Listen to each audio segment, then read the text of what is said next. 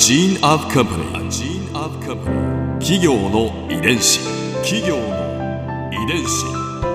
全国に546万社以上あるとされる日本の企業その企業の数だけ理念があり使命があり人間ドラマがありますこの番組ではさまざまな企業のトップや社員の方にお話を伺いながら成長する企業の DNA を解明していきます企業の遺伝子ナビゲーターは私千葉なクララとクオン株式会社代表の武田隆さんです。武田です。よろしくお願いします。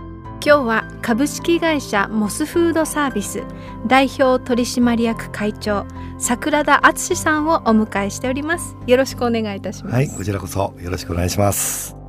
今回はモスフードサービスの成り立ちについて伺いますまあ、モスフードサービスといえば皆さんご存知の通りモスバーガーですね、はい。まあ現在全国に1307店。あそんなにあるんですね。そうなんですよ。で海外に378店舗展開してらっしゃるという、まああの、はい。聞いた話によると、うん。実はうん。武田さんもそのうちの1店舗で働いたことが終わりだとか、あの高校時代に、うんあの稲毛海岸店では、はいい働かせていただいておりました。そうですか、はい。えーねこちらこそありがとうございました。もう30年弱前ですけどはい。そうですか。はい。お世話になりました。そのモスフードサービスについて今日はいろいろ伺ってまいりたいと思いますが。あ楽しみです。ね。まずはモスフードサービスの成り立ちから教えていただけますか、昭和の47年なんですが、うん。えーまあ日本であのモスバーガーの1号店。これが、えーまあ、東京の板橋区の成増というところですね、あはい、えーこれはあの私の叔父が、うん。えーまあ、血縁なんですけれども叔父が創業者です、あお名前は、はい、桜田聡と言いまして、あの八百屋さんだったところのまあ何度もそのお願いをしに行って、うん。えー貸してください。ダメだ貸してください。お願いします、えー多分2週間3週間お願いしに行ってようやくうん。まあそんなに熱心だったらしょうがないよねと言って、八百屋さんが倉庫を貸してくれた。それが1号店です。今も同じ場所には1号店ありますよ。えはい、あもう大きくなってますけどね。ですからあのーまあハンバーガーっていうよりも何か飲食店を始めたいということで、まあ、結果始めたわけですけども、うん。まあそう簡単にはあの何もノウハウはありませんから、うん。まあそれは叔父がいろいろえー自分なりに、えー昔で言うと脱サラっていうんですか？あの会社をおある会社を辞めて、うん。まあ、某証券会社ですけどもうん。それからこう2点3点してやっぱりご自分で、えーまあ、今でいうベンチャーですかね。本当にゼロからあるいはマイナスから何か事業を起こしたいと。企業の遺伝子。どうしてまたうん。ハンバーガーショップを選ばれたんですか、あの先ほど申し上げましたようにもう某その証券会社の時にうん。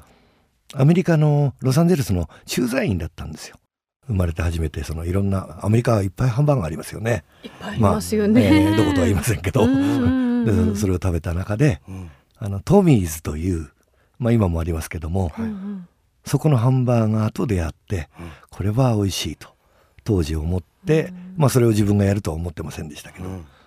あのまあ2点3点。うん。であのハンバーガー美味しかったな。まあこれはもうおおじからよく聞いてましたけれどもであれをどうやったら日本でできるのか。ということでレッドミーズの創業者に会って何もないんだけどもうん。やらせてくれないかと、うん。まあ、今ですとねこうライセンス契約とかいろいろあるんでしょうあでまあそこまで熱心だったらあうん。分かったよって2週間ぐらい修行といいますか。うん。もう無料で。まあそれで持って帰ったのがモスバーガーのモスバーガーっていうこう一番ナンバーワンの商品があるんですがベーシックなモスバーガーミートソースの。はい、うん。はい、富水のハンバーガーっていうのはチリソースなんですね。はい、でそれは日本人ではうん。ちょっとチリソースはうん、辛すぎるんではないかと。うん。でアレンジをして作ったのがモスバーガーです。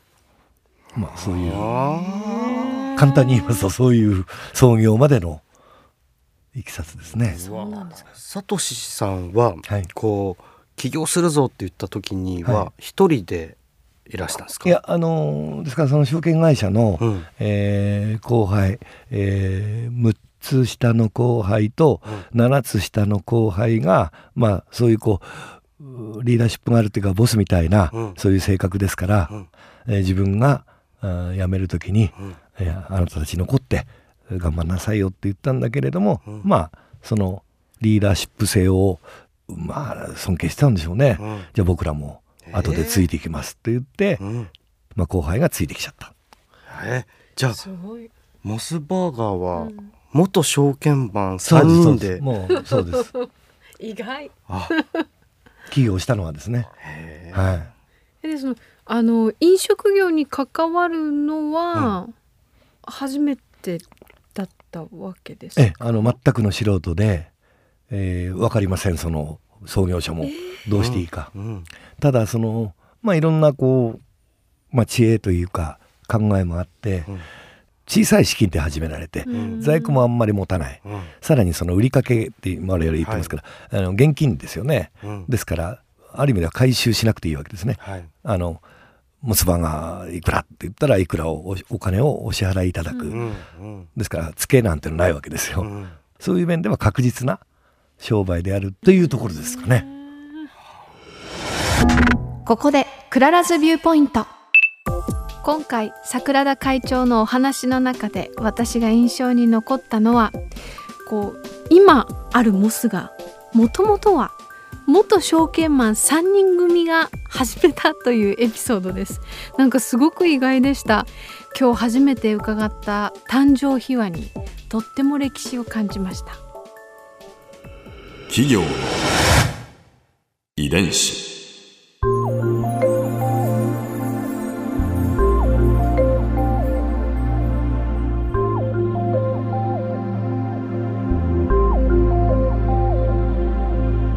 この番組はポッドキャストのほかスマートフォンタブレット向けアプリ JFN パークでも聞くことができます。